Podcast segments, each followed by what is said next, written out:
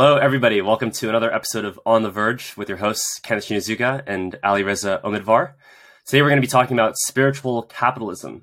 Um, should spiritual teachers be in the business of making money off of the courses they offer? Um, I thought there would be two potential avenues for thinking about this. The first is um, psychedelics. So, um, you know, obviously, psychedelics are incredible spiritual vehicles for um, accessing universal truths. Um, and in the past, these used to be, you know, highly ritualized um, substances that uh, individual small communities would use um, to, you know, further their path um, in a lot in spirituality. but now, you know, big pharma is potentially going to be taking over psychedelics. Um, in order to make it more accessible to people who are suffering from things like PTSD and treatment resistant depression. Obviously, a good cause, but you know, are we at the risk of you know companies charging thousands and thousands of dollars for people to be able to access these medications? Additionally, you have the, the rise of you know um, essentially uh, ayahuasca tourism, where uh, you know um, billionaires uh, or very wealthy people in places like Silicon Valley are spending upwards of thousands of dollars in order to be able to go to um, South America, uh, take ayahuasca, but then arguably come back and just perpetuate the same behaviors that they did in the past, actually no wiser. That's one avenue. Second avenue is um, just thinking about spiritual teachers in general. Um, so you know, once once you become famous enough uh, as a spiritual teacher, you can actually make a lot of money. One great example of this is Eckhart Tolle, um, who uh, is a spiritual teacher um, who became famous in the late '90s after he wrote this book called The Power of Now. Before then, um, he was leading a very modest lifestyle. At one point in his life, was homeless and you know sitting on a park bench. But then after he wrote his book, he made lots of money, um, appeared on Oprah, uh, and now charges upwards of thousands of dollars for people to attend his retreats. Um, so, what are the ethics of all this? Should any of this be happening? Uh, Ali, what are your thoughts? Yeah, thank you, Kenneth, for providing a good introduction. I think psychedelics is actually a great example um, but let's focus on Eckhart Tolle because I do know of, of Eckhart Tolle. Um, it's interesting yeah. to think about the definition of spiritual capitalism. Well, capitalism is a system that promotes the uh, the savings of money for your own interest, for your own self interest. So you uh, make money through your spiritual courses, your books, and then you use that money to, let's say, buy a house or buy a car or have a lavish lifestyle. The point is that it is for self interest. It is for you, for your own, not for others. Um, I think it's really interesting to think about Eckhart Tolle because there could be many scenarios what Eckhart Tolle could do with that money. So let's say he has a amazing mission and his mission is use all the money he's charging to to further enhance his courses, further make uh, make his courses um, accessible to everybody, who's listening to him and thereby expand consciousness. And so by investing in his podcast and his um, books and content, he can actually use that money to promote the good that he that he likes, the way he likes to promote the good, which is through his courses. I still have a question that even even if Eckhart does that, then my question is: Is he still using some money, some big money, let's say a couple of million, to let's say buy a house or buy some some expensive, let's say watch or clothing, doesn't matter what it is. The point is that if he's spending some big money on a lavish lifestyle, is that ethical? I do think it's ethical right. if he spends the money on on improving his courses. Um, but then how much of the money is going to his own life and how much is it going to others? I think that's the main question I would have. Right, right. So it's interesting that you mentioned this because arguably, you know, for any kind of uh, company um, or individual that is um, charging a certain price, you know, for a service that they're providing, you know, they can use the the profits that they earn to improve their service. So, you know, take mm-hmm. for example, like a biotech company, right? Um, you know, uh, perhaps uses the profit profits that it makes um, in order to be able to um, create new kinds of technologies or do new kinds of research into, for instance, like you know how to tackle cancer. So they use the profits they make to um, further achieve their goals, and as a result, you know they're able to cure cancer better, for example, or treat cancer better, and then make the world a better place. What distinguishes, exactly. I think, spirituality from um, a lot of these other kinds of industries is that spiritual teachers already claim to have figured out the answer. Um, in mm-hmm. other words, they know what the universal truth is. Uh, in the case of Eckhart Tolle, it's you know being being here now, being in the present moment. Um, and so, in a certain sense, there's nothing to refine. Um, there's there isn't necessarily um, you know a, a, a truth that you would be able to access if you were to have more money to be able to pursue it. Um, it is true that you know you could design um, you know things that improve I guess like the public's awareness of those universal truths. But the universal truth is already there, and these spiritual teachers have already figured it out.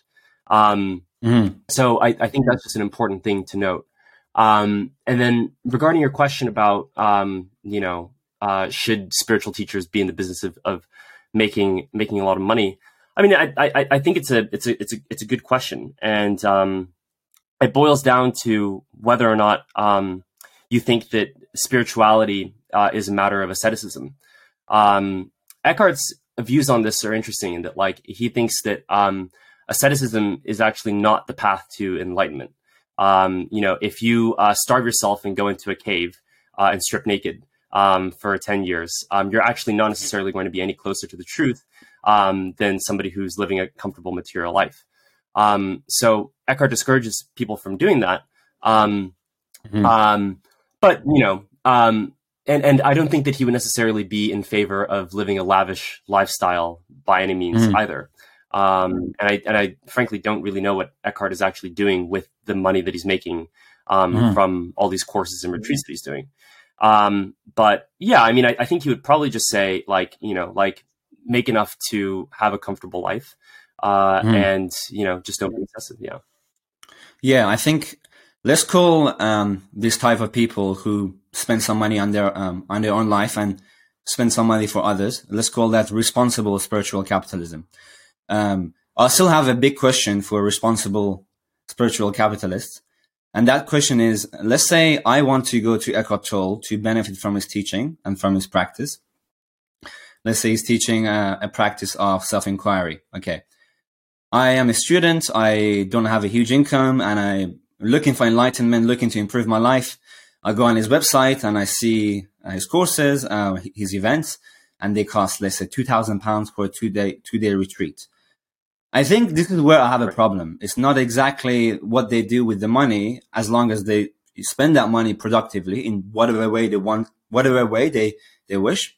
I think my problem is that are there courses specifically for a certain kinds of people, rich people who have money and who have a lot of time, money and time to go to these retreats.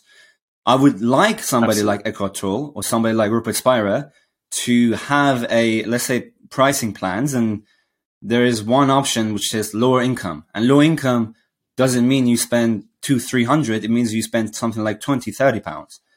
Um, so right, right. you could kind of hit um, you could you could achieve your goal of making money, of um, creating your courses, promoting them, and s- still make money, but still allow a kind of a certain kind of people who don't have the money or the or, or the opportunity to come, for them to also be able to come to your events. Um, it doesn't seem. Yeah doesn't seem that, that, there's something wrong with that as in you could just forego making extra money but in case save those souls let's say yeah. Absolutely. And, um, you know, I've, I've been to a couple meditation retreats um, in America. Um, the, the longest one that I did was um, at this retreat center called uh, Dharma Dena um, or mm. Dhamma Dena um, in Southern California. and it was a very modest retreat. It was basically in like a few trailers in the middle of the desert. Mm. So their upkeep cost was pretty minimal. you know, they were essentially just charging for, you know, people to be able to stay there um, people to have mm-hmm. food, um, paying staff, and that was pretty much it. Um, and so there was a sort of like baseline cost, and then on top of that, you know, if you had a really great experience at the retreat, then you could also donate back to the center. Mm-hmm. Um, mm-hmm. And so, yeah. you know, like there was like a minimal baseline, but then, you know, if they wanted to improve their services, for example, then they would use the donations that they got um, Yeah. from people who had Mhm. a positive experience there, which seems to me to be a pretty good model. Um, and then Yes. you know I've also been to other retreats where um, um, there have been student discounts. You know.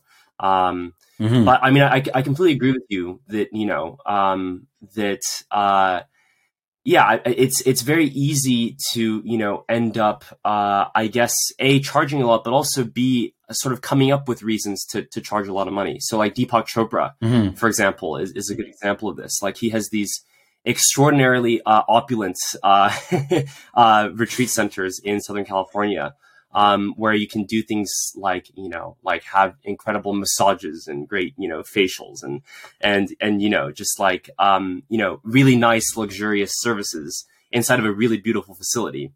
Um, and you'll probably come out of that feeling really relaxed um, maybe less so if you realize that your wallet is empty after the occasion but um, but um, but but yeah uh, you know like uh, it's it's also just not accessible. Um, to Mhm. you know people who especially people who are students um, i think the other thing to keep in mind is that also like with a lot of this stuff like a lot of the knowledge is freely available online Mhm. um, and Yes. you know it, it might you might have to do a little bit of digging but if you want to say you know access a, a library of guided meditations you don't have to pay for that you know there's this app insight timer where you can get Mhm. thousands of, of meditations for free um, if you want to learn yoga you don't have to pay for that either just do some searching on youtube um, Yes. and you know it, it's really i think like if, if you have if you have the drive to to search online um, as long as Mhm. you're okay with everything not necessarily being in one centralized place then it is possible to get all this knowledge for free And that's exactly what they would reply. If you, if you say that to them, they will say, well, we have contents freely available on YouTube and, um, on my website and etc. cetera, et cetera. But still, I, I do think that the people who need the help the most are the ones who probably do, don't have as much money. So if you are Yeah. organizing events and your goal is to improve people's lives, which people are you prioritizing? Are you prioritizing the people who have money and have time and let's say they're um, working through some emotional issues, which I do not um, say that's that's you know that's I don't judge that, but there is a kind of um, there is type of people who are genuinely struggling financially, emotionally, completely, and they don't have the money to even. And perhaps for those people, actually, if they hear the message because they're in such a difficult place, the impact of Yes. let's say somebody like Eckhart Tolle's words would, could be a lot stronger, and they could be totally transformed in those events. Because I think even though yeah you have access to those videos, you don't have a mentor, you don't have a direct face-to-face communication, you don't have that direct teacher. Um, a lot of the transmission of these teachings is actually personal. Um, you learn this if you do spiritual courses online or if you do them in person is that the true help that you get is not from reading or studying, it's from a transmission from a teacher to the student. Hmm. So the, the Yeah. actual learning is a transmission of energy that goes between the student and Right. teacher. And I feel like that's a lot Yeah. more difficult to establish online when you're just watching the videos. So it's just one way direction. The energy is not two way, just one way. Yeah. And I'm not saying it doesn't work, but I'm saying that probably not as effective as if you had a, a mentor or a coach like Eckhart Tolle or Rupert Spira. Um, so um, That's a- like a really interesting. Yeah. yeah. Like a really interesting question is say, go keep gone. I was just going to say that I, I think that's a really interesting point, and um, uh, Yeah. I, I was going to bring up this anecdote um, by Ram Dass uh, in his book "Be Here Now." Um, so Ram Dass, for for audience members who are not familiar, um, was a Harvard professor in the '60s um, who taught psychology and then got fired from Harvard for giving psychedelics to students. um, but he was uh, he was one of the most um, renowned early researchers uh, on psychedelics. Mhm. Um, and you know he had extraordinary spiritual experiences with psychedelics um, uh, but always found that he would come down from the mountain afterwards. Um, you know, he'd have these peak experiences, but then they would end, and afterwards, you know, he'd he'd leave sort of feeling empty inside. And so he embarked on this spiritual path, and essentially he was looking for someone to give him, you know, a transmission, um, you know, a transmission of some kind of a spiritual teaching. And he searched for many, many years, um, and then you know, uh, traveled around the world, and eventually ended up in India um, where he met um, this guru, um, who then ended up becoming, you know, his his guru and spiritual guide for the rest of his life. Um, and you know that that guru was an extraordinarily powerful, um, energetic teacher, essentially, um, mm-hmm. who Ram Dass claims had more or less supernatural powers that included things like telepathy. Um, and um, you know, like for example, the first time that he met Ram um, he was able, this guru was able to um, know the cause of his mother's death a year prior. You know, just just first time face to face meeting, right? Um, and then later on, he, you know, he describes, for example, like, you know, meditation sessions where everybody would be sitting down and the guru just would just be there, you know, sitting, simply sitting, but he would just be emanating these, you know, this aura mm, essentially of, mm, of, yeah, of unconditional exactly. love. That's the everybody in the room could feel that. Exactly. That's the mm-hmm. teaching. Mm-hmm. And you can read that in words on a page. Um, but it's an entirely different thing to, you know, to have that transmitted to you energetically which can only really mm-hmm. happen in an in-person container. Um, exactly. So yeah, I can agree on that. Yeah. Yes, or even more accurately, not in person, but uh, like a scenario where both of you are connected or talking to each other or in each other's presence. Um, so they know you're right, here right. and you know they're, they're there. Yeah. Um, because there, there are exactly. online transmissions. You can have a teacher receive a, a transmission online. Um, yeah, I mean, That's it's right. very interesting because at the Oxford Psychedelic Society, which we both um, work in, um, we actually have a very good, I would say, way of um, organizing our finances.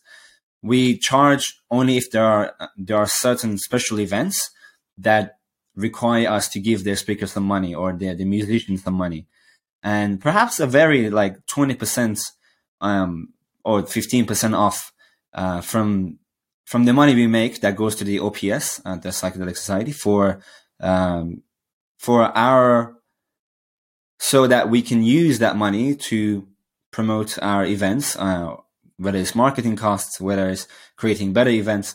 Um, I think we're striking a good core, but the problem I have is watching people online and then thinking, okay, this this is a spiritual teacher, and then I'll go on their website and I see the the fees are uh, four, uh, 250 pounds for an hour of consultation. Yeah. Um, see, the real interesting question, another interesting question is, I don't think the universe, I don't think the universe is like a calculus, you know, like, as in all the money you earn, you have to spend it on other people, you have to spend it on causes. I don't believe the universe is calculus. I believe the universe is actually a lot of the time telling us to have a com- comfortable life yeah, to buy maybe, yeah, that 1 million house that you want to, because that puts you in a certain state of mind and you probably, you probably get happier and more comfortable. And I don't see the universe as just like a dead calculus, as, as we all like a utilitarian way that we, all the money we have to earn. Uh, like somebody like Peter Singer would say that all the money we earn, we have to, or at least not all of it, but the majority of it, we have to donate to others support causes, charitable causes, and then have minimal amount of money to survive.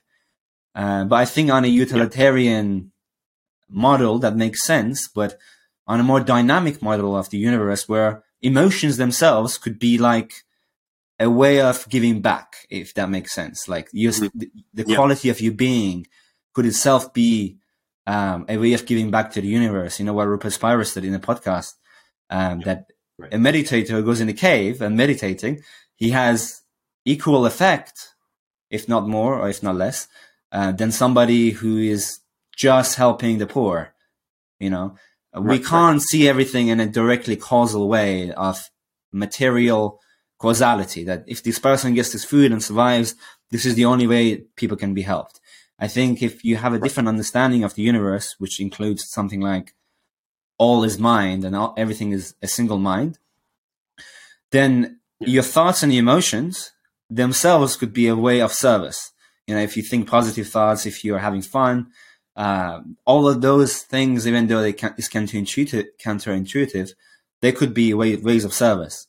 Um, yeah. So a more Absolutely. expansive understanding of the of the universe, which includes energy and includes state of being, I think that could allow us to look at people like Eckhart Tolle and let's say Rupert Spira, and perhaps not judge when they buy a you know a house that costs 500k, but to see it through the lens of well, there's many ways they can be helping people. And if they have, probably if they have a good house and they feel happy, they feel stable, you know, that could be beneficial for them and for their community. Yeah, absolutely. I mean, if, if you, uh, if you're radiating good vibes, then you're making the universe a better place, you know? Exactly. Um, yeah. and that's what it's about at the end of the day. Um, and you know, I, I, I think that like, yeah, you need a certain amount of money to, to be comfortable. Um, and, um, I don't have any opposition to that. Um, I mean, I, I think, you know, like spending money lavishly, um, is probably mm. not going to be good for radiating good vibes, um, to the universe. um, uh, but yeah, I, yeah, I mean, I, I personally have nothing wrong with, you know, um, spiritual teachers living in, in very comfortable, nice places, you know, um, I think they're not actively harming anybody by doing it. Um, and, uh, and yeah, I, I mean, you know, uh, like if, if, if they're able to, um, you know, provide their services in an accessible way to people who mm, are struggling, exactly. but then also, you know, profit off of people who are rich. And then as a result, be able to mm. afford a, you know, a nice house in the process. Like, I think that's totally fine. Um, I, yeah, I, I have no opposition to that really. Mm-hmm. Do you have any other areas uh, you want to you want to go into and uh, into the question of spiritual yeah, capitalism? I mean, yeah, I think I think if, if, if you want, we can talk about the psychedelic stuff, um, which I, I, I think is um, is interesting um, because um, I think I think there are a couple of different um, ethical questions here. Mm-hmm. The first is you know um, you know should you know what what should the role of pharmaceutical companies be in um, making these medicines accessible? Um, and the second question is like, how do we um, make sure that we honor the indigenous communities mm-hmm. um, that um, a lot of these psychedelic substances originate from? So, like for example, in Gabon, which is a country in Africa where a lot of ibogaine is native, um, a huge number of ibogaine trees have been trafficked recently um, for their um, ibogaine containing roots, um, which is a huge problem. Um, and you know, in South America, again, you have this rise of um, ayahuasca tourism. Uh, it might be good to, to mention this um, this anecdote about something that happened back in the 50s. So back in the 50s, there was this guy named Gordon Wasson who was, I mm. believe, the the vice president of, of J.P. Morgan at the time. Um, uh, so you know, very very wealthy, very prominent dude um, who heard about magic mushrooms and went down to Mexico, um, mm-hmm. where he knew that it was being consumed in a ritualistic fashion. Essentially, got the trust of um, a local healer um, to give him the mushrooms, and um, and then you know he went back to the U.S. Um, and mushrooms were on the front cover of Life magazine. This was back in the fifties, and magic mushrooms became popular in America. Mm. Um, and, you know, Gordon Wasson uh, profited in some way or another off of this tremendously. What happened to the local healer whose trust he, he bought? Um, her uh, house got burned down, and her, I believe, son or son in law was killed um, by the local community. Um, so um, this is a great example of where uh, reciprocity has gone wrong uh, mm. in spiritual capitalism, meaning that um, you know, like people in the West, um, and we we don't have to limit to just the West. People everywhere have um, exploited um, indigenous communities um, for um, uh, what they regard as incredibly important, culturally significant, spiritually significant uh, modes of healing. Uh, those have been exploited um, and have, you know, potentially left um, uh, communities robbed in the process. So, mm. how do we deal with that? Um, yeah, do you, do you have any thoughts on that, Ali? Um, it's a very, very difficult scenario. I mean, right now yeah. you can imagine um, companies from from America um, going to South America, and I don't know exactly how it works, whether they have to make deals with indigenous people or work with them. But I think even indigenous people, they're not necessarily angels and you know from higher dimension beings. Where if somebody gives them money, gives them something that they're happy about, I think they accept it, and I think um, this is what's happening now with the retreats in South America. There is a collaboration between the indigenous communities and let's say Western companies. It's really difficult because I believe if if the indigenous communities agree to the contract, then uh, on that basis they are inviting that to happen. there's Yes. a different scenario where somehow they could, the Western companies could go to South America and use some other dodgy means, uh, you know, whether finding uh, not really indigenous people, but just people who live in the area to provide kind of similar types of services. Let's say ayahuasca ceremonies. Um, I think, or just self-taught shamans or who are not part of tribes. I think Yeah. that's where the issue is because if cultural appropriation is anything, that would be cultural appropriation. But Right, also, on the top of that, using their medicine for capitalistic reasons of making money. And those retreats, I mean, you can go online and see them. They're very, very expensive, extremely expensive. And I don't know how much of the money is actually going to the indigenous people, but because honestly, I have nothing wrong against capitalism. So it would be totally okay for the indigenous community to start, you know, start a business. I mean, there's nothing wrong against, you know, there's nothing wrong with a business, um, Yeah. especially if your community is getting better and stronger. But I Yeah. think we have to wait to see what happens. As in, Yeah. are there going to be consequences with the natural environment in the Amazon? Are there going to be consequences in, in terms of river pollution? Are there going to be consequences in terms of uh, environmental issues? Uh, Right. I think if maybe there is a few bodies involved who can regulate um, this kind of transaction, this kind of contract between the indigenous people and Western companies, Yeah. I think potentially it could be a good thing because as long as it's regulated and the healers are certified in a way by the indigenous people, um, Right, right. or if they're not indigenous themselves, at least if they have gone through the training, Yeah. some rigorous training, I think it's okay because ultimately we're trying to expand this healing, extend it to everybody who can benefit. And Right. I am also against this idea that oh, ayahuasca shamanism is can only be limited to South South America. I don't believe anybody owns this stuff. Nobody owns yeah. the planet, and nobody owns the continent. So I think that's also a mistake to think, oh, this is just for this community. And the only way it can be done is if you go to the tribal people and nobody else can learn uh, with some other training to come up with their own healing. I think that's also a mistake because that goes into e- ego of ownership. You own this land, you own this practice, and you own this medicine. I don't think anybody owns this. Right, right, exactly, hundred percent.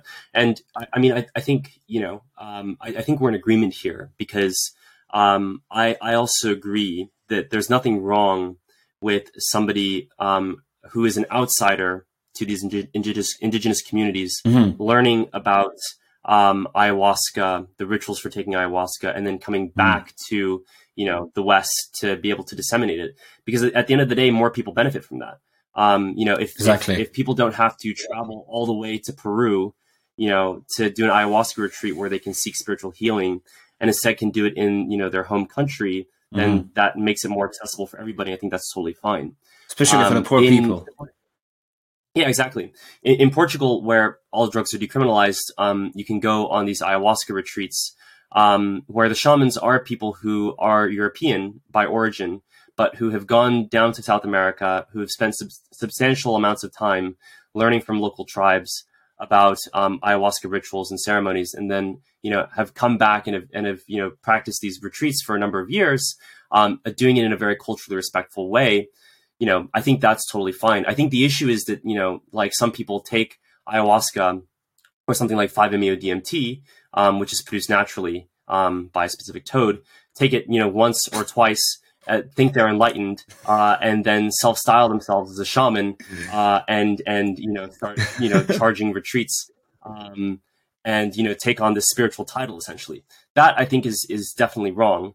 Um, and so I do think that, that there's like quite a bit of, of care that has to be put into this. Mm. And I think that now we're we're seeing, you know, I, I think I think in the West the problem is that that um, with the rise of these you know pharmaceutical companies, I think um, the infusion of capitalism into psychedelics means Mhm. that we are taking something that is very spiritually significant and turning it into something mundane. The Mhm. best example of this, um, well, there are two examples of this. Number one is microdosing. um, mm. which is essentially, um, some might say, a spiritual bastardization um, of, um, of of psychedelics, because you know you're taking something that is meant to be consumed in a very um, ritualistic, thoughtful, um, spiritual manner, and instead mm. you're taking it like a supplement so that you can you know be more productive uh, and and you know work more efficiently. Mm-hmm. Um, I think that uh, indigenous communities that heard about this um, would be quite upset about the practice of microdosing because it's it's essentially. Um, yeah, go ahead. Uh, I mean that that's interesting. You said that because then we will have the first point of disagreement, uh, which would be interesting yeah. to to dissect. Um, see, I don't think there is one way to use, let's say, DMT. I don't think, and I don't think that mm. way can be um, established by people who have been using it for thousands of years because it's a kind of a I don't know some fallacy of experience, you know, that because you have thousands of years of experience and you've been using it in a particular way, therefore it must be used in a particular way for everybody, for for everybody everywhere. I think that's a mistake, mm-hmm. um, personally, because mm-hmm. even though I think they're ritualistic and the fact that they take high doses of uh, DMT and ayahuasca, I do think yeah. that has its own place and purpose. But I have nothing wrong with somebody like you or me wants yeah. to improve their productivity and um, taking some DMT, or let's right. say we want to further promote, we want to further go into our meditations or further enhance our mind. Uh, we yeah. take slight, uh, we take a very minute amounts of DMT. Or if somebody right. is depressed or anxious, and they are just discontented with the medical establishment and they self-medicate on DMT. And I know friends, I have friends who do that and who have been hugely benefited because they take DMT on a regular basis, they microdose on LSD and right. their mental health is improved. But then, so I see the, the fruit of the action, you know, um, yeah. Jesus said something in the New Testament that judge them yeah. by their fruit. If you take microdosing yeah. and improves your mind, improves your life and the life of people around you, there's nothing wrong with that. And, you know, uh, this is, goes back to something like religious authority. Well, yes, Christians pray in a certain way that's um, instantiated in the Bible. And yes, that's the way to pray that is uh, sort of established by them. But there's no reason somebody could come along and use the Christian Bible and say, look, I'm going to pray in this way. As long as it helps yeah. their life and they do responsibly, it's fine. So I don't think yeah. the the uh, natives have a religious authority over this over this uh, realm of yeah. things, and I think DMT think belongs to everybody. We produce it inside our bodies, right? So let's say right. I do breath work and I produce endogenous DMT, and somebody could say to me, "Well, you're not really you're did you use the word bastardized that you're bastardizing yeah, into spiritual." well, I'm doing breath work. I don't know about them. I'm just using my own breath, right. using my own endogenous DMT system. Um, yeah. So yeah, I mean that's that's interesting because I think we agreed on everything. Uh, that's the first thing we yeah. can at least have a discussion yeah, about. I, I, I think it's interesting, and and I do want to clarify that I was that I was mostly speaking from the perspective of you know indigenous um, communities where psychedelics are used in a ritualistic way. Um, uh, do I personally have a problem with microdosing? Um, I guess not. Um, I'm a utilitarian at the end of the day, and uh, if, if, people are um, if people are becoming more uh, productive, um, then I don't think that's a problem. Um, but you know, if if you have the frame of mind that these are very sacred substances, um, then mm. you know, of, of course, you're going to take offense to people using them in a non-sacred way um, which is you know why the what what what what is what does it mean sacred? What yeah, does sacred it's, mean? It's a good question. Yeah, it's a good question. Um, well, I mean, I think in this case, like sacredness is is definitely some kind of a cultural construct. Um, in the sense that mm-hmm, if exactly, you yeah. are a community where you know taking a certain psychedelic is something you do, for instance, only at a specific time of the month or a specific time of the year, um, at a specific time of the day. Um, and there's all this process of preparation, both physically mm-hmm. and mentally and otherwise, mm-hmm. in order to get ready for yes. it. And you know, there's music and and all you know all these all these other forms of ritual surrounding it. Um, then of course, you know, you're going to see the psychedelic as something that is only that only ought to be consumed in that context, right? Um, mm-hmm. Whereas if you view these things purely as just chemicals, um, you know, that can be used for any purpose without any kind of ritualistic context, then of course you're not going to see mm-hmm. them in a in a in a sacred light. Um, so yeah, I, I mean I agree with you that that you know nobody has um, a monopoly over this stuff, and I think what's interesting about you know psychedelics in the present day is that you know there's a division between these ancient psychedelics like ayahuasca and and psilocybin, which is in magic mushrooms, which have been around mm-hmm. for you know as, as long as humans have been around.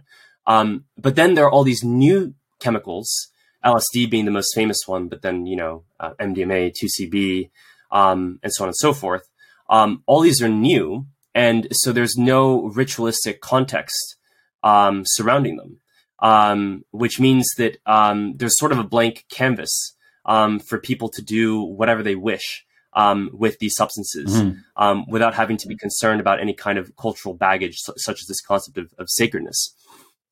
I think, though, like, and this is this is where you know we can like reintroduce the idea of psychedelic medicine. Um, I, I, think personally, where this goes too far is when people invent, um, and this is currently happening right now, novel um, uh, non-hallucinogenic psychedelics. These these novel substances um, that are meant to have the same therapeutic um, effects of psychedelics, but without the hallucinogenic experience. That I think, um, even from my perspective, is a complete bastardization um, of the power of these substances. Yeah, yeah. I agree with you. Yeah, because you're you're depriving them of of their essence, really. I think. Um, and without mm. that, they're no longer psychedelics. Um, and and I think it comes down to an aversion towards you know hallucinations, drug taking, psychoactive substances on the mm. part of pharmaceutical companies. So I think that that's you know definitely an area in which you know um, psychedelic capitalism has will will lead to some problematic outcomes. Yes, let me pick pick up your mind on something you said. So you mentioned yeah. MDMA and ketamine and things like that um, that there is yep. no ritual right now um, available for people right. to experience these things for healing purposes. Well, I think yep. that actually is an invitation for our culture to create sacred spaces and sacred uh, activities and to create yep. our own rituals to right. experience the substances in the way that provides maximum benefit for everybody. Um, yes. So let's say with MDMA, you have you could have white coat shamans like uh, psychotherapists and people who are really trained in um, be- human behavior and can stay in the room with compassion, hold the space, and create a space with good lights, good music, good sound. And they're already, they're already doing that, I think, at different universities. Uh, people like, um, yeah. um, what was his name? I forgot, but the guy who's researching at yeah, Imperial College. Yeah. Yes, exactly. Uh, Robert Carter, Carhart-Harris. Yes. So somebody like him. Yes, exactly. Um, I think he is creating sacred spaces from what I've seen with my eyes. Um, and I don't know if they call it ritual, but I think if the set and the setting is controlled, they have music, sounds, colors, intention, preparation. I think may, they may not use the word ritual to remain secular, which is fine, but there's still a ritual. So I think I think what's unique about our culture, something positive about our, about our culture, is that we have um, a vast number of chemicals available, each of which can help with a particular kind of problem. Um, MDMA for PTSD, let's say. So it's really a great opportunity to, to really go for it to create amazing sacred spaces, amazing rituals, so people can be benefited, right? Um, yeah. If the ri- ritual for me is enhance intentionality, uh, both yeah. mentally and in the environment. So you make the environment intentional by having the right setting. You make your mind intention very intentional. Uh, that means you right, right. determine the date when you're going to take it.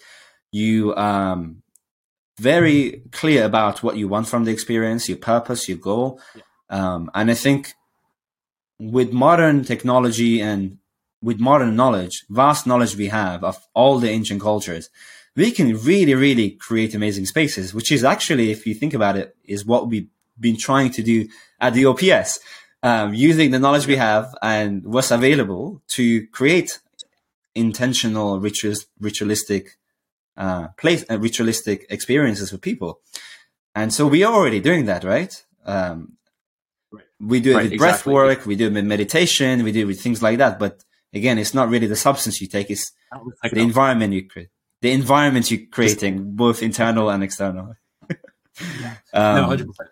Um, I, I yeah. mean, I, I I agree with you that um you know we have these um forms of therapy that are essentially emerging um uh, as ways of integrating the psychedelic experience both during the experience and afterwards um and, and new kinds of you know therapies that have been developed for example at imperial um so that they're more suited to um um uh you know therapy with with magic mushrooms I think the, the, there's a very important thing to note here, though, which is that this is not a form of ritual. Um, when you take uh, magic mushrooms in a therapeutic context, you're taking it to treat treatment resistant depression, um, which is a very different thing from contacting spirits um, and communing with the spiritual world. Um, if you're if you're taking this in a therapeutic context, um, then there's a problem which you're seeking to address um, it's not as though you're trying to gain uh, wisdom and knowledge about the universe as a whole. Um, so, for example, if we take the um, Shipibo tradition, um, where um, ayahuasca has been consumed in ritualistic settings for um, for a very very long time, Mm. um, there's this whole spiritual backdrop in which the rituals are taking place, an entire worldview, um, Hmm, as hmm. opposed to you know merely an individual problem to be solved. Um, Mhm. for instance, um, ayahuasca there is not actually the main character. It's actually playing a supporting role.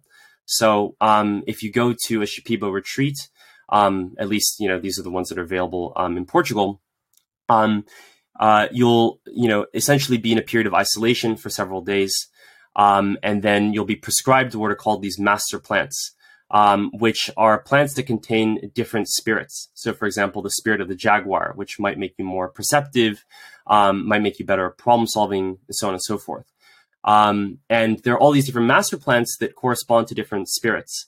Um, and the the function of the ayahuasca is to connect you to those master plants, which are working at an unconscious level. So you take these master plants once a day, Uh-huh, you know, uh-huh. during this period of isolation. And then at some point, you know, you take the ayahuasca once. The ayahuasca serves as a bridge between your subconscious, where the master plants are operating, and your consciousness. Mhm.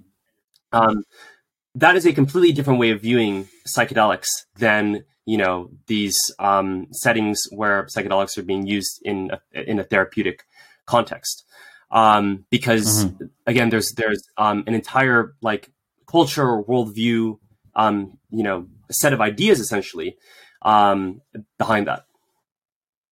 So my question for you is that do you think that we can create a space in the West um, where people are invited to come, secular people, if we are promoting a kind of uh, spirituality that involves spirits and ancestors and the spirits of jaguars and other animals and animal spirits and things like that, which I'm totally open to. Um, but I think is that something people would see as something they want to do, especially in our secular culture? Does that not pose any issues with keeping things neutral? And m- maybe for true healing and true uh, transformation, maybe you have to have those kinds of practices of connection to spirit. And I'm totally open to that, but I don't know. Absolutely. So I think it's harder in the West. Um, so, for example, in um, Brazil, um, there are several different religions that uh, revolve around the consumption of ayahuasca. So, for example, Santo Daime um, is a church that essentially integrates Catholicism with the taking of ayahuasca. Um, Amazing. So it's it's taking it's taking a pre-existing religion and turning it into a backdrop for um, uh, f- for taking ayahuasca the the reason why things like Santo Daime have succeeded and become popular though in Brazil is that um, you know ayahuasca has been around for thousands of years. Um, it's an Mhm. ancient practice, uh, whereas in uh, in the West, um, psychedelics are still very very new. Um, and when psychedelics have been attempted to be integrated with religions, um, they often tend to be perceived as cults, um, and uh, sometimes with disastrous consequences. Um, I think it's very hard to um, to create um, to create new rituals around psychedelics in an explicitly religious context in a way that Mhm. doesn't seem culty. um, or in a way mm-hmm. that, that doesn't yeah seem to the public to be culty, even if people are approaching it with with you know great intentions.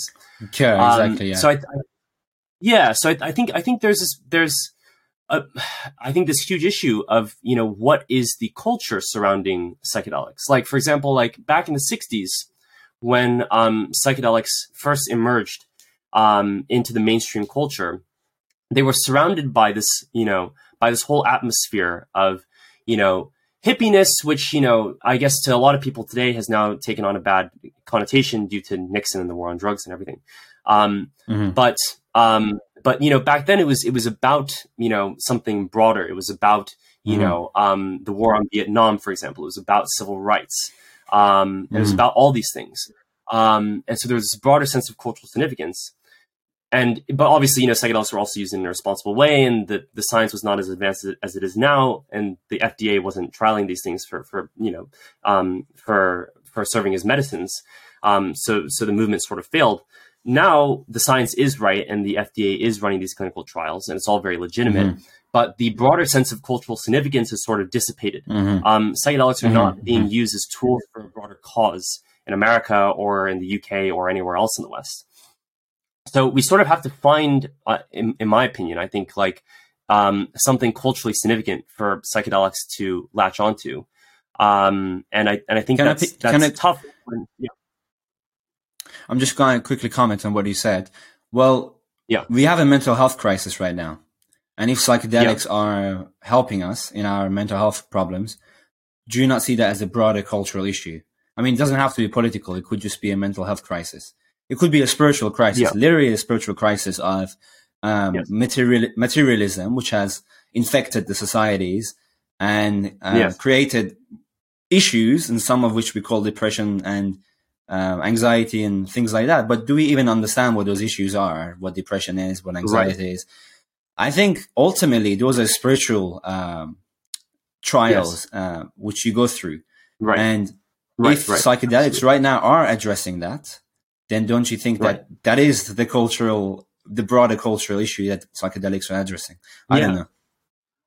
I, think I think my concern is that when we go to uh, obviously I know I'm a scientist I'm all in favor of going all the way into the science but I think I yeah. think my concern is that when when people you know um, uh, especially like you know government agencies that are f- now funding psychedelic research when when these agencies and these pharmaceutical companies see psychedelics as you know just another chemical that happens to bind to the brain in this way you know which then triggers mm-hmm. this you know mm-hmm. downstream cellular signaling pathway right and you know if we if, if we figure out exactly the pathways that it affects in the brain then we can design these new chemicals that work more effectively and have fewer side effects blah blah mm-hmm. blah, mm-hmm. that mm-hmm. completely subtracts the spiritual language out of the practice um, and yes. i think it's very important to preserve that um, uh-huh um, in the psychedelic experience. And I think that's why integration is such a difficult um, problem to solve. You know, how, how mm-hmm. do we mm-hmm. get people to integrate this in a way that seems spiritually significant to them? Yes, I think it's interesting in, in the in a scenario where we live in a free world, and let's say we want to extend the benefits of psychedelics and especially shamanism to people in the West. I think ideally you would have um, the actual practices that are developed by the native native people, and you will bring them to the West. Um, and those are people who have been properly trained by native uh, native people. I think in the real world, you're going to have multiple organizations, many actors, good and bad, some trained by the natives, some self-taught. Yeah, you can you may have self-taught teachers that are good. You may have self-taught um, teachers and um, providers that are bad. But I think ideally what you want to have is, is an ecosystem, a free ecosystem where there's government funding, but there's also charity funding for psychedelics. And then for the ones like people who have been trained by the natives or the natives themselves, for them to create better organizations that provides better healing so that they can show to people, look, our services are creating spaces which is conducive to the betterment of your mental health better than the scientists yes. who are just taking the chemicals and uh, letting you experience something mundane or just taking yeah. the uh, psychedelics aspect away and allowing the chemicals to affect you. I think ideally what you want Yeah. to do personally, I think it's not the best world scenario because I don't believe that we can actually limit people from and companies from from starting their own way of doing this. I think we should allow Yeah. them to do whatever they want to do, and then um, really support those organizations that are providing the best service. And Right. truly, if they're providing the best service, they should be getting the most customers because people want to get better. And if I'm somebody who wants to get better Yeah. and I look online, look at the reviews, talk to people, and they say, go to this Native Indian American um, uh, center for psychedelics and go there for, for your healing, um, then I Right. will choose that over some other place. But still, if somebody Right. doesn't want to contact the world of spirits, they don't want the whole metaphysical baggage that comes with those traditions, then they could go to the scientist. Well, again, if they get better, all the better. They don't have to contact spirits. They can just get better in, in the way that they Yeah. perceive to be good. So I Yeah. think I, I like libertarianism. So I'm a libertarian and I think let people, even bad people, do this badly, but then have transparency and openness. So you see who's good Yeah. and bad. Um, not Yeah. some sort of monopoly. If you have monopoly of some certain actors who have a lot of money, billionaires, um, taking this, taking over this business, this is the worry. And then they create their own version of psychedelic therapy. Then I think we have a problem. And that's very likely Yeah. because billionaires will eventually take over an industry. So I think there should be organizations that help individuals that are that are providing truly authentic experiences for them to create good businesses and to compete against um, the ones who are being supported by billionaires. But how do you do that? Yeah. I don't know. I Yeah, have no no, idea how, how you're going to do that. Yeah, yeah, and and and I think also one thing I want to emphasize is that there is no um, real dichotomy at the end of the day between the spiritual the spiritual world and the scientific world. At some Mhm. point, there is going to be some union between these two things. Um, Exactly. because at, at the end of the day, whether or not whether you're explaining everything in terms of atoms or waves or fields um, or you know one gigantic pool of consciousness, um, there is going to be some kind of you know event that's happening in you know scientific mechanism that is occurring in the brain or elsewhere um, that explains all these different spiritual effects. Um, Mhm. uh, but the problem is we don't know what that is yet, uh, and we're very, very, very, very far away from an understanding of what that is at the moment. Um, but at, at- Mhm. you know, some someday, you know, hopefully these these two different ways of seeing um, psychedelics will become linked to each other. Um, and yeah, I mean, I, I think the reason why you know a lot of um, uh, pharmaceutical companies, um, uh, funding bodies are trying to um, secularize um, psychedelics and quote unquote take the magic out of magic mushrooms um, is out of this fear essentially um, that you know using the language of mysticism will prove unpalatable um, to you know people who are hard nosed scientists or people who believe in you know achievable clinical outcomes. And uh, and you know, I mean, I, I understand their fears, um, but we have to embrace psychedelics for what they are, which is you know spiritual vehicles essentially. Um, and mean, uh, and the- we can't lose them. Yeah. Yeah, there is a great example where I think the scientists will struggle to keep uh, spirit out of out of the room, out of the room, and I think Right. that's the DMT, uh, the long DMT trials that are, that are happening. DMTX is that right? DMTX. Um, DMT, DMT I, yeah. Well, I've I've heard a few people talk about the DMTX experience, um, and um, it seems like well, I'm, I don't want to go too far in what I'm going to claim, but it appears that the DMT experience is somewhat more uniform than the other psychedelic experiences. Um, you meet and encounter a realm full of entities, intelligent entities that are autonomous, that are more intelligent than you, and you recognize that. And fascinating thing that happens with DMT that doesn't happen with other psychedelics is that you come from the experience, the majority, and they say this is more real than real. This is actually Mhm. you never get this statement from anything. Maybe with occasional Mhm. dreams that you have, you said that was really real. But even in dreams, people Yeah. don't tend to say this was even more real than this reality. Um, and you know, there could be a principle that the human body and the human system um, is also like a measuring device. You know, if it works, if it functions properly, and if your measuring device is telling you that was more real than this, and then you get that across the board, uh, millions of people, like 60, 70% of people take DMT, come and say, these are um, intelligent beings and I'm now sober. I'm talking to you as a sober person and I still believe that. So I think with that, we have a problem. And then the problem gets even bigger if people are in the DMT experience for longer periods, let's say 40 minutes, 45 minutes, and the world seems to be like a consistent, coherent world with beings you can interact with. Right, and I right. think, I think it's fascinating. Like if, if the scientific studies of DMT takes it to the ultimate goal, ultimate end of what is possible to scientifically study, I think people are going to really, really struggle to just hand wave this as, uh, well, it's just the chemicals in the brain, bro. You just high, bro. There's nothing else, you know? Uh, I don't right, think you can dismiss, I think, I don't think you can dismiss that because there are certain principles where you can determine what reality is. And that's consensus, that's consistency, that's coherency. And those are the principles we use to determine this reality, right? If something right, right. is consistently appearing in front of you, you would say, okay, now that's there. And somebody else sees the same thing and says, I also consistently am seeing this object.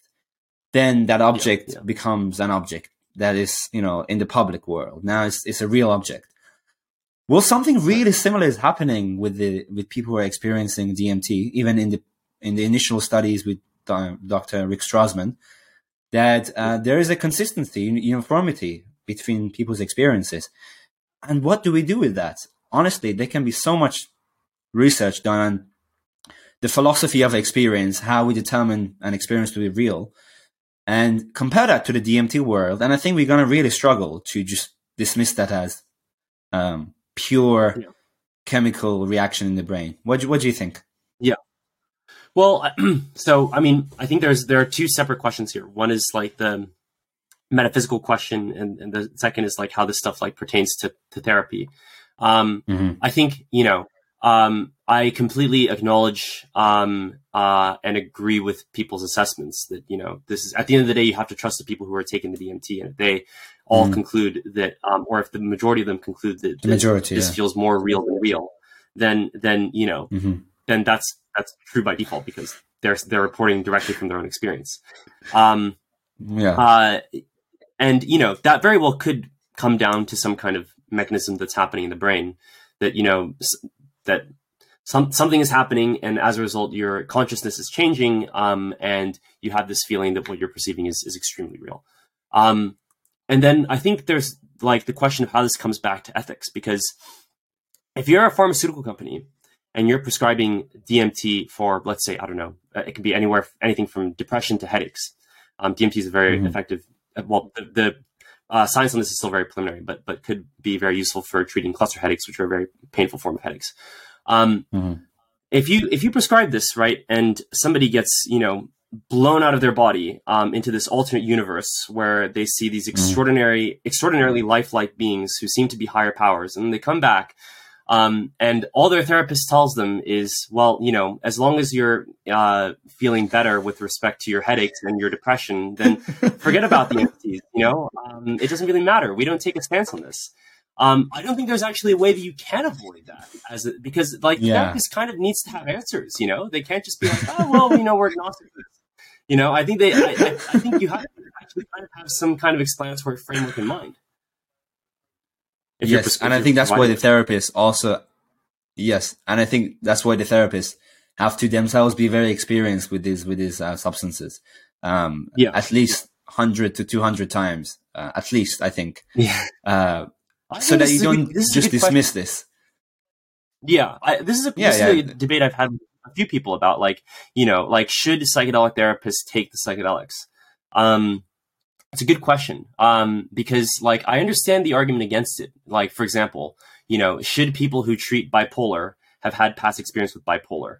Um, I think more well, I think that's a slightly no, different. Yes, I think that's slightly different though, because with bipolar, um,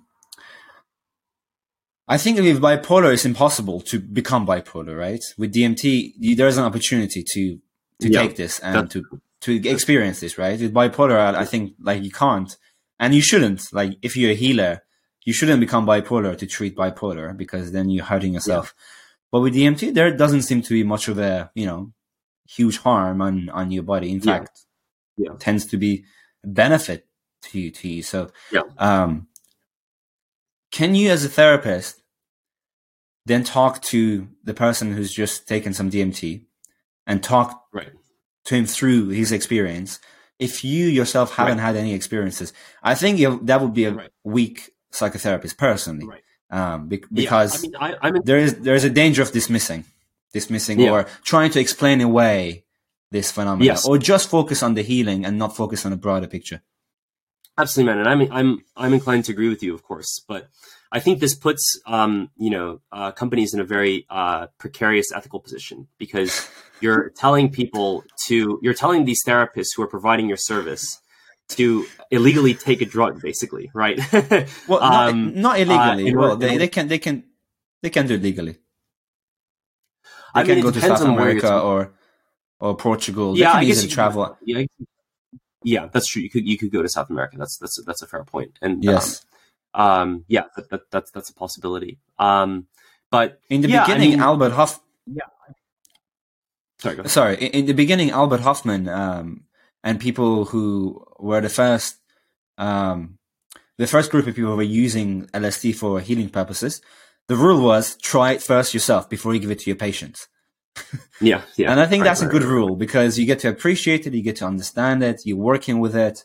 Um, you know, even if you experience, maybe if you experience, you also get to, like the shamans in South America, work with the spirits and maybe you can change your frame of reference, your viewpoint over what spirits even are. Yeah. Because spirits could just be intelligent aspects of nature which are communicating to you.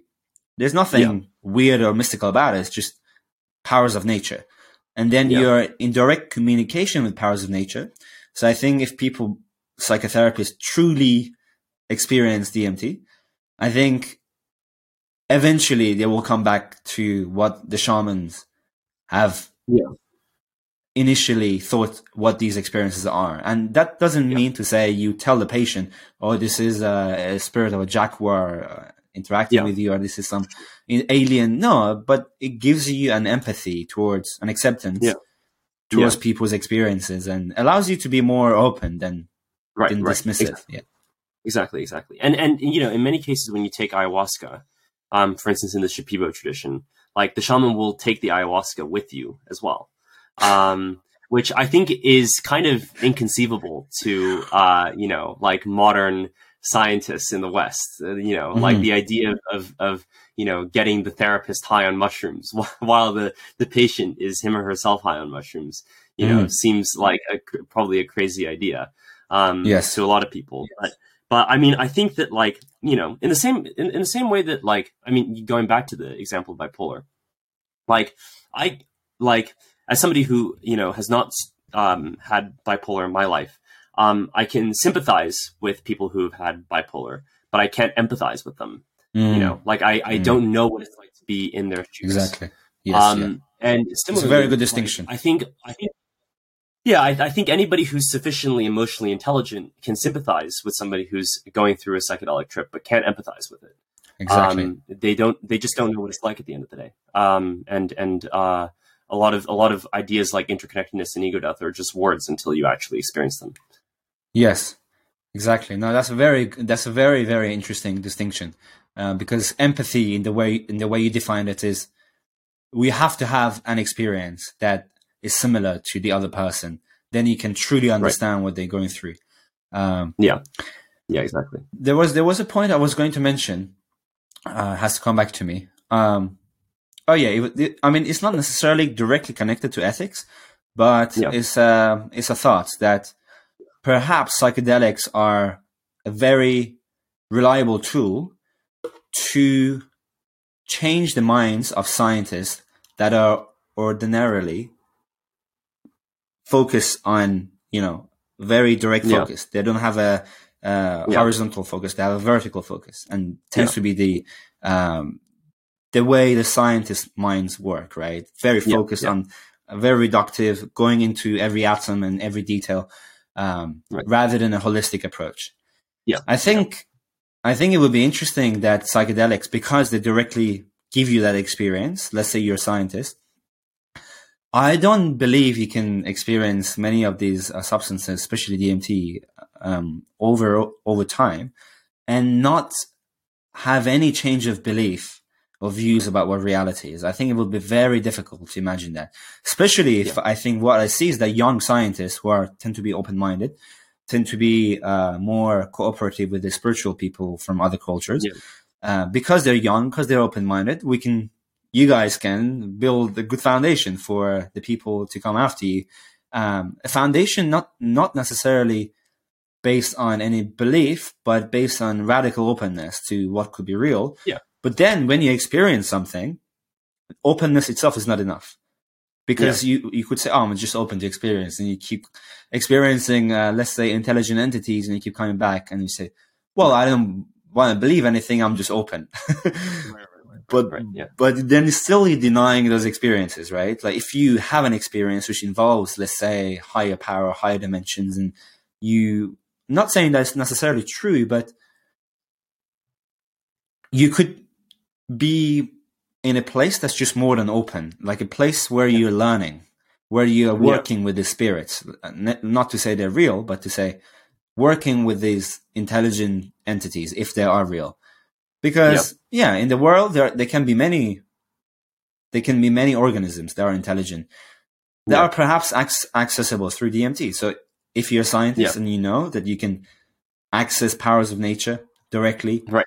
then you can use that to enhance somebody else's experience exactly. or enhance your knowledge, it would yeah. be a kind of um, resistance to not be open to that and just say, well, yeah. I just want to be neutral because being neutral is not neutral. yeah. Because if that's your principle, I'm, I'm always going to be neutral. Well, that itself is a, is a very strong principle that you're going by. Yeah. Yeah. Absolutely. No, I mean, I, I had a supervisor um, in my in, in undergrad um, who um, who mentored me in Alzheimer's research, and um, his name his name is Rudy Tanzi, and uh, he used lucid dreaming to solve research problems, uh, and claims that um, yeah. up to ninety percent of the insights that he arrived at in his dreams actually ended up being mm. true in the quote unquote real world. Um, yes, and um, and you know that that's another example of essentially accessing an altered state of consciousness in order to derive insight about what's happening in this reality. Um, uh-huh. And uh, and and so you know, I, I I agree with you that you know people are scientists are going to use this and um, and and uh, and hopefully arrive at, at new insights. Um, and even if you're exactly, not a scientist, yeah. you know, like like philosophers, for example, like I was having this conversation the other mm. day with um, this guy named Roger Crisp, who is one of the main um, uh, Roger Crisp. World, yeah, Roger Crisp. Yeah, yeah, yeah. Okay, um, okay. A lot of my essays was based on Roger Crisp. really? Yeah, yeah, yeah. I, I, met him because he's one of, I think he's like an advisor for my lab, basically, the Center for Eudaimonia and Human Flourishing at Oxford. That's amazing. Um, and, and, as you'll know, he's, he's one of the world's foremost um, hedonist philosophers. Um, and I was talking yeah. to him about MDMA. Um, and, you know, and I was like, you know, if, if we found a way to make MDMA non neurotoxic, is this something mm-hmm. that, you know, people ought to be taking ethically? Um, and he was like, well, you know, the problem is that, you know, if you just have this dose of euphoria, it's never going to be the same as, for example, like listening to like Beethoven's symphony, ninth symphony, which, you know, for you will carry a lot of personal meaning. It's like, well, if you try MDMA, you know, you'll realize that, um, it's not just a dose of euphoria. A dose of euphoria is something mm, that's intimately mm. connected with feelings yes. and meaning and so on in yes. your life. Yeah. Um, and, and, and, and will, will lead you to have a transformative experience. Um, mm and uh, and and so you know I think like taking these substances is also good for philosophers too to expand their notions of what well-being is. So uh-huh. um, yeah, yeah, yeah, yeah. And as a philosopher, I think it's amazing to notice that if you haven't experienced something, you can't even begin yeah. to either dismiss or um, approve or understand. In fact, you have no internal reference for it. Right. Because our references are from experience, right? So you right, have right. you gather a data bank of references in your in your mind or in your brain, and um, they're based on the experiences you've had, and based on those you make value judgment that this experience is like this, or this is better than this. If you've never had uh, MDMA in a therapeutic session or in a spiritual session, you can't say, "Well, I enjoy Beethoven more," because more than what? Right. There's a there's right. an idea they have, like a concept of what it is, but it's not right. actually a thing. So if he's a philosopher and he's honest, he he can't even talk about that. As in, he, he he cannot even open his mouth and talk about it. The only way to talk about it is to first experience it, build an internal reference, and then say, okay, Beethoven music is better than MDMA. Then okay, good. You're a good you philosopher, mouth, but you put the MDMA inside of it and then swallow it, and then and then you can talk about it. yeah, exactly. We do not endorse the use of recreational substances. well, if if you're if you have PTSD, well, um, I think we could um, tell people to uh, have as an option the possibility of uh, therapy in a therapeutic context. You could join a research team or join a university that's doing research on PTSD and MDMA, or go to Portugal, spend a couple of thousand pounds. People spend a couple of grand on many things. If yeah. you want to transform your life, and there is an opportunity that you feel like is good for you, well, see, assess that for yourself. But then you could, you could go and experience something that's that could be transformative for you.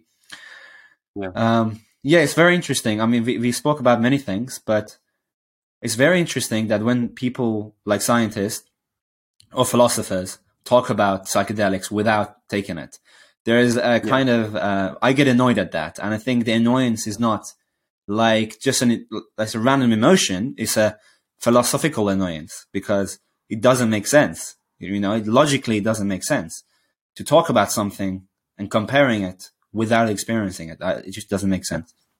Yes, exactly, exactly. So yeah. we've reached one hour and, and, twelve minutes. If if you have any other uh, points you want to raise, Kenneth, no, or I like think, a con- um, way to conclude this, or maybe bring it together. Yeah, yeah. Um, I, I, you're right. We've talked about a lot of different things. Um, and uh, yeah, I mean, we we started off by talking about um, whether or not spiritual teachers should be uh, in the business of making lots of money for themselves. And I think we came to the conclusion that as long as they make their services accessible to people, um, then mm. it's perfectly okay for them to lead at least a comfortable life. And then we started talking about um, psychedelic medicine and um, how to um, make these commercial in a way that is um, fair to indigenous communities um, and also in a way that preserves the the cultural or, or spiritual importance of these substances. Um, and then and then in the end, we um, started talking about um, uh, psychedelics and new notions of, of meaning uh, and how to integrate that also um, in um, in therapeutic contexts. Uh, so a lot of different topics. Yeah, it's been very fruitful. Thank you so much for yes, for joining me joining me again.